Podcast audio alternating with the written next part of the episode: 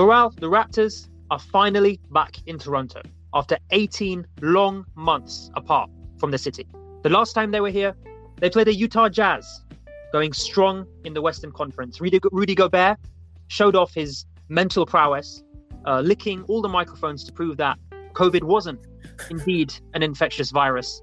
But the Raptors emerged victorious, of course, with a very, very experienced roster. And at the time, with a 46 to 18 record, a team that looked like it really wanted to go back to back with Kawhi. But that, of course, is all in the past. They open tonight in the six against Washington with a brand new team, a new style of team. All six foot seven to six foot nine players, the majority of the squad, of course. But Viral, to discuss it with me, um, you're just going to drop in some nuggets of wisdom. That's what the listeners have missed over the last few months or so. It's been a quiet off season, apart from the Kyle Lowry trade, and we hope you enjoyed that episode. But Viral, talk to me. What are we saying about Toronto this season? What a season for us to go into. I mean, thank God, like you said, we're back in Toronto. We even had Drake on the airwaves in the preseason. Feels like things are back to normal for this team somewhat. Um, you know, we've had we've had a nice rest. You know, we've recuperated. We've we've improved our Raptors knowledge even further. That's all we were furiously working on in the past six weeks. I mean, Viral, do you want to remind probably the listeners we did some external research on one of our new signings. Of course, we we even paid a trip to his home country. Oh, absolutely. Um, yes, I mean, um, unfortunately, unfortunately, we did not get to um, see Goran Dragic face to face. But Kamel was talking about our uh, trip to Slovenia, which was really, um, really beautiful country. We'd recommend it to everyone. But uh, we were following the trail closely. We were hounding the, the streets of Slovenia to ask about Goran Dragic's whereabouts, but they all seemed to want to talk about Luka Doncic instead. And so uh, we were informed actually that Luka and uh, Goran had both visited the capital city. I think a couple of days before we arrived, Camille. So yeah, not long, missed, not long at all. We just missed both of them, but um, yeah, I mean, let, us call it. Let's put it under, you know, journalistic expenses. That trip we had to Slovenia, but um, yeah, of course, of course, my boss is listening. But um, let's move quickly on. Actually, what happens is uh, Dragic does have his own specific sponsored court in the middle of Tivoli Park in Ljubljana, and I was able to visit that on the last day, mm-hmm. um, really showing what impact he's he's also had on his city. Of course, his Raptors career didn't start too well. He didn't endear himself to the fans too much, saying perhaps he had more ambition than to join a rebuilding side like Toronto. Now, that's never going to go down well. He's since apologized for that. He's since shown up in preseason with a great attitude. Um, and he's gone from going from a guy you're sort of looking to cut or buy out to maybe someone who can be a very valuable flip at the trade deadline. Uh, but we'll go into Dragic a little bit later. Um, I want to talk mainly, and I think the fans really want to know about Scottie Barnes. The episode we did about him a few months ago, straight after the draft, I think it's fair to say we were both fairly confused. We were both uh, doubting the choice a little bit. Maybe I don't speak for you. Maybe you knew Scottie Barnes had this in him all along. But what Masai Ujiri seems to have drafted is a six foot seven point guard, uh, well, playmaking four, who has all the potential in the world to go all NBA defense, to be a great scoring machine, to be brilliant in the half court, half court and transition. And he's only 20 years old, and this is going into his first season. So, Scottie Barnes, initially, were you so hot on him? I don't, I can't recall from that episode if you were going for Suggs or Barnes. Um, I, you know what, Kamel? I think in our we had one episode where we discussed where we thought like the top five or six would fall. I don't think we actually discussed Scottie Barnes. No, we thought we put Kuminga. We put Kuminga ahead of him. I think. Yeah. Yeah. Well, we put one or two ahead of him. Um, but when the when the um, pick actually happened, well, yeah, the reason we didn't discuss it, we just didn't think he was really in the conversation. Um, but yeah, um, when the pick actually happened, I, I do remember I was, um, uh, I, I, believe I part, part, partook, sorry, in some sobering commentary because I actually thought, you know what, um, not a bad pick because it's it's in the mold of player that we've really liked as a franchise in the past couple of years. So um, yeah, I did understand right. So somebody who with a little bit more um, shooting is perhaps somebody a little bit more flashy is perhaps what we as fans were hoping for when the pick was originally uh, made. So Suggs obviously filled that category, but this is a team that wants 15 players all to be six foot nine and athletic. And it's uh, true. I mean, like like we like I said at the start of the episode, it's it's become more than a meme. 12 of those 15 players remaining are between six seven and six nine. It's it's a very rare trait in a squad, I think. Yeah, yeah. Um, and yeah, he I, I think he showed so much potential. The playmaking, ball handling, um, defensive prowess. I think basically all of our roster, uh, you can probably point to and say, yeah, they have those characteristics, and some of them have um, you know shot making as complementary pieces to their game. But yeah, we seem to be. It's almost like we're part of this revolutionary phase, Kamel, because I think it is revolutionary what the Raptors have tried to build this, this year. And so we'll have to see how this experiment works out. Um, I want to see, you know what, Kamel? I've seen, okay, with Scottie Barnes, okay, he wasn't knocking down the three in the preseason, but he was doing everything else pretty well, like you mentioned. What I'd like to see is once um, we actually have, goodness me, I'm actually forgetting his name. Who is our six foot nine star power forward, Kamel? Is it uh, Pascal Siakam? Mr. Pascal. Um, let's see how this team looks when he comes back because his his presence in that paint area, that that's you know where he gets his points in that low block in the post, um, especially on transition as well. So he's going to prevent the likes of Scottie Barnes, the likes of OG Anunoby, as we know, like OG also likes to post up as well. Um, he's going to prevent those guys from, let's say, making the most of what their strengths are, you know? So when he comes back into the team, let's see how this team functions because I still don't think we have quite enough outside shooting this year, despite the uh, developments we've seen from. Well, OG has looked obviously on fire from uh, from the outside, shooting generally, of course, averaging 20 points a game in the preseason. We've seen some leaps from Precious Achiuwa from his t- compared to his time in Miami, and this is also something that Goran Dragic himself actually referenced. He said Precious Achiuwa wasn't allowed to develop or showcase certain other aspects of his game that he's now being allowed to um, display here in Toronto. So Precious looks like he's maybe picked up an outside shot. Um, of course, we have the likes of you know Malachi Flynn, Freddie VanVleet. Um, these guys can all knock the outside sh- uh, shot. So although some fans aren't quite so down on our ability to shoot, we have, for, of course, for the past few seasons, Kamel, we have been quite a good three point shooting team. Mm. I hmm. still think it's going to be a little bit of a problem for this team. Uh, floor spacing, I think, is going to be an issue once we have our starting five. Um, but yeah, we'll, we'll, we'll wait and see. How do you think, uh, Kamel, from your perspective, how do you think Pascal's going to integrate uh, into this system when he comes back? Well, I doubt him and Barnes will play many minutes together. I think that think they'll definitely share that four okay. position for the reasons you brought up. Because, I mean, he they did add uh, Mykhailiuk and also Sam Dekker uh, for outside yeah. shooting, but again, they're, they're very much specialists. They're not going to be guys you start for any, you know, 24, 36 minutes on the floor. They're very guys to come, come off the bench, give you a couple of quick threes. That's it. So you've got to play to your strengths. Um, and I think we can discuss starting lineups going forward. But before that, going back to it, what the front office has done has is given Nick Nurse complete control of the philosophy of this team and given him the players to do it. Of course, we talk about the size and and the ability to defend one to five pretty much every player. So the Raptors' style and what we've well, what I've observed in preseason, it's very much uh, if you put it in football terms, a high press. So it's a lot of turnovers on both sides, and in, you're getting all most of your points in transition. You want to, with this roster in particular, you don't want to be creating too many half-court offense situations simply because you don't have the offensive firepower to do it. But what you do have is extremely good long defense, the ability to switch on every player. Uh, we can discuss maybe perhaps lack of a big man later, but the ability to switch on the majority yeah, of players. Yeah.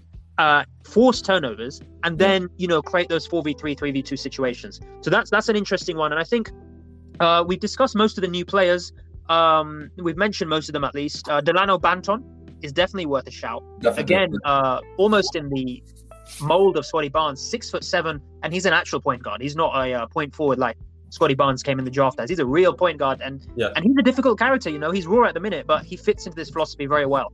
Uh, so what I wanted to ask you is, how you know what's the Raptors' strongest lineup, strongest starting five going into this season? Because when you look at it, it's sort of it's it's not a r- roster packed with superstar talent, but there is so much talent one through fifteen. I think, yeah, more than yeah. any other year. So yeah, what are you going for one to five?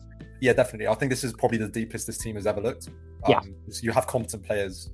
You have basically three competent players at each position, which forget the deepest this team's ever looked. This is one of the deepest teams ever. Like absolutely no exaggeration when I say that. There's not a single player I look at and think, oh, Um, like I don't trust this guy, you know, to play 10, 15 minutes uh, and impactful minutes in any at least regular season game, Kamel. Um, sorry, before I talk about you know the starting five, because in my mind actually the starting five seems to be fairly you know not straightforward, but Oh, that's a that's a. something that, that's something that doesn't appear to be too contentious. Um, I mean, I I would heavily disagree. There's do you there's. think so? Okay, so I mean, just on let our, me, I'll let me bring up. So um. Let me flip that, that, that back to you, and then uh, yeah, well, maybe I'll change my opinion. But before I give my own, I think we'll just go back. So we ran a uh, Twitter poll quite recently, and I gave four options for starting five. By far, the most popular with every balling in the six listener was the following: Yeah. VanVleet, Gary Trent Jr., OG, Siakam, and then Khem Birch. And, uh, yeah, yeah, right. It, I see. Is that is that uncontentious? Um, just that's the most. That's going to be the least contentious. Yeah. Okay. I mean, you haven't got Barnes in there. role. You haven't got Scottie Barnes in there. Yeah, you don't have Scottie Barnes in there. You don't have Dragic in there. But this is, oh, yeah, yeah, you don't. You're missing Boucher. You're missing Precious. I mean, you're right. It's it's really hard to pick a starting five, very, very difficult. especially I mean, because they're all similar. You know, no one no one's a traditional big man here. No one's a apart from Dragic and VanVleet. No one's a small, really, you know, classic point guard. So it's tough. I think, um, Kamel, this a lot of what we're going to do next season. I think one of the key key players is going to be Gary Trent. Uh, it's very obvious to say this, but he offers something obviously a little bit different with his um, ability to shoot off the dribble again to make the three ball, um, and his defense was very very competent on the Trailblazers. I know it's something that he got criticized for last season. Perhaps he didn't play with the intensity that we would have liked to see from him on that end. Um, but if to be honest, he was just too inconsistent last year, and um, uh, he he's he didn't fit the team's play style because we're a team we like to play very unselfishly, move the ball around, and he frankly, when the ball gets into his hand, he just dribbles too much. He dribbles too much. He doesn't move the ball on quickly enough. His usage rate was actually very very high last year, but, his um, efficiency was pretty low. And of course, last year he was in a little bit more of a difficult situation. He didn't have uh, quite the support that he would have this season with the you know the depth and the talent that we have this year. And fingers crossed the lack of injuries that we're going to have this year. But um, if he can you know play more so within the system, not you know cut to the basket, uh, set screens, like just do a little bit of everything, and just try and take you know open uncontested shots without trying too much to create off the dribble. I think that's where he's going to see his most success because uh, he hasn't quite developed his game enough. That he's still 22, he's, he's still young. So I think we could see it maybe in a couple of years' time. But he's not at the stage where he's the type of player you want him to be. You know, having eight or nine dribbles and taking then taking a step back three, or um, you know, taking somebody one on one in the mid range. Uh, and yeah, you know, shooting contested mid range jumpers. He's simply not efficient enough currently um, to be doing playing like that. So I think Trent is going to be absolutely like how he plays next year, and whether we're like fighting for the top four seeds in the East or whether we're just on those playoff fringes uh, again, like we were um, at least during the early period of last year before our injuries. Yeah, it's an interesting one with him as well because, you know, he in a in a roster that, as we've said, is lacking perhaps the most in offensive spark. He is a guy who will just go and score on his own without Yeah. any with, without needing any help. So he's very useful in that sense as well. You know, especially come playoff time. And I guess the Raptors this year would be sort of looking at that sixth, seventh, eighth seed, unlike last year when it's pretty much just give up the game. You know, this year they're really, really looking to start climbing back into that playoff hunt, especially with uh, some of the Eastern teams like Philly not looking too hot at the minute for various reasons. So that is, uh, I think, I think that's that with uh, Gary Trent. However, I'm not sure he makes my starting five. Okay. You know, I think you. There's been a lot of suggestions that OG should start at the two next to VanVleet. Wow. That then leaves space for Barnes and Siakam to play together, and then you can fit in one of the more traditional centers like Khem Birch or Precious. So it's a curious one. Does OG have the handles? Does OG have the ability to, you know, knock down shots with that kind of efficiency? Maybe, maybe not. But you know, if there's ever a season to sort of try it out, especially when we've seen the leaps and bounds he's taken, maybe this is it. And uh, you know, in true Max Kellerman contrasting style, I'm gonna go for that as my starting five for this season. And you know what, Camille? Let's say all three of these guys, let's say OG, Pascal, and um, Scottie, let's say they play well next year. Then, if you don't go with that lineup, you're putting yourself in the impossible situation of having to let one of them go. Exactly. No. None of them are going to accept being benched. That's this is no, the thing. no, no, no. They're too good. Too good. Yeah, I mean, even yeah, Scottie Barnes at this stage, you you want him to be like he'd maybe want to be even starting on a you know non-playoff team as opposed to coming off the bench for us. Um, Yeah. in terms of his development, you know. Um, But- But I mean, in any sense, with the starting five, as we said before, you trust any of the roster one to fifteen to you know be playing twenty plus minutes a night. So the starting five aren't necessarily going to be playing you know thirty five plus anyway. You know, it just depends situation. You know, we haven't even mentioned you know uh, Isaac Bonga. We haven't mentioned Yeah, or yeah. Justin Champagnie, who's who impressed in preseason quite a lot actually. Yeah. uh, especially his rebounding ability. Yeah. So it's it's a ma- it's, he's got a massive arsenal on his hands. So I'm I'm quite excited. I'm quite excited. And um, I guess just to round off, um, I said lower playoff seeds. Uh, do you have more or less hope for this Raptors roster this going into this year? Yeah. Um extremely difficult. I think this is last year the East was the strongest it's looked in, you know, 10 15 years. Um this year if again we didn't have this rubbish with Philadelphia going on, again you'd say it's e- looking equally strong if not stronger. Um because you know you, you have the likes of the Celtics who because they've got young stars in their team, they should be getting better and better every year. Um obviously the Nets and the Bu- Bucks look fantastic. You've got, you know what, Chicago looking very, very dangerous this year.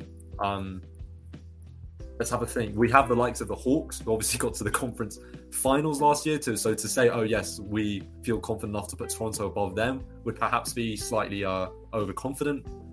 Um, who else are we considering as um, potential contenders in the East, Kamel? Who's come in? I mean, I, I don't know what you think of Washington this year. No, no, come off it. No, um, is that is that No. too far? Yeah, yeah. I think I mean, yeah, you're right. I mean, those kind of teams haven't really. Orlando haven't really improved. Uh, neither have Cleveland. Um, so you've got those bottom feeder teams that always pop up the bottom of the East, the Pacers obviously every year end up well falling off a cliff. Yeah, they'll they'll they'll make their way into the top six, and they're a team that I always respect, but they, they always get overlooked preseason because they're just you know they're not very sexy, are they? yeah, they're not the most exciting team. But yeah, Um, I mean five or six seed. Um, oh, of Yeah. course we have the Heat as well, don't we? We have the Heat. You know, did you, you mention the Bulls already? Yeah, I mentioned the Bulls. The Yeah. Heat are a very interesting team. We'll probably uh, discuss them in a future episode. But again, after how disappointing they were last year, and with Lowry now going there this year, we they would probably internally be thinking to themselves, "Yeah, we we can definitely challenge these big boys like we did uh, two years ago." Um, but I think for the Raptors, yeah, I'd be very happy if we got to the sixth seed, and I would be unhappy if we actually ended up dropping any lower than that. So somewhere around six. Well, these first few games are a will be a great indicator of how they mean to go on, whether a buyer or a seller at the deadline. Uh, should be, I would say, a must-win at home against Washington today. But then you've got to go to Boston, and you've got to host Dallas and Chicago, who, of course, as we say, are probably top five seeds in either conference. Uh, and then you've got a couple of games against Indiana, which sandwiches uh, again another sort of must-win Orlando fixture. So we'll see the direction very soon. But for now, we can sort of give off some cautious optimism here in this camp. Very, very different to last season, or so we hope. Viral, it's been great to uh, host once again. I've missed this. It's it's been a long time, and uh, the only thing I'm hoping for, forget wins and losses. I just hope we don't get the spate of injuries that we got like last season, and it'll be great, obviously, to be playing regular season games in Toronto again. Exactly. The fans deserve it more than anyone. We'll see you next week. Take care, everyone.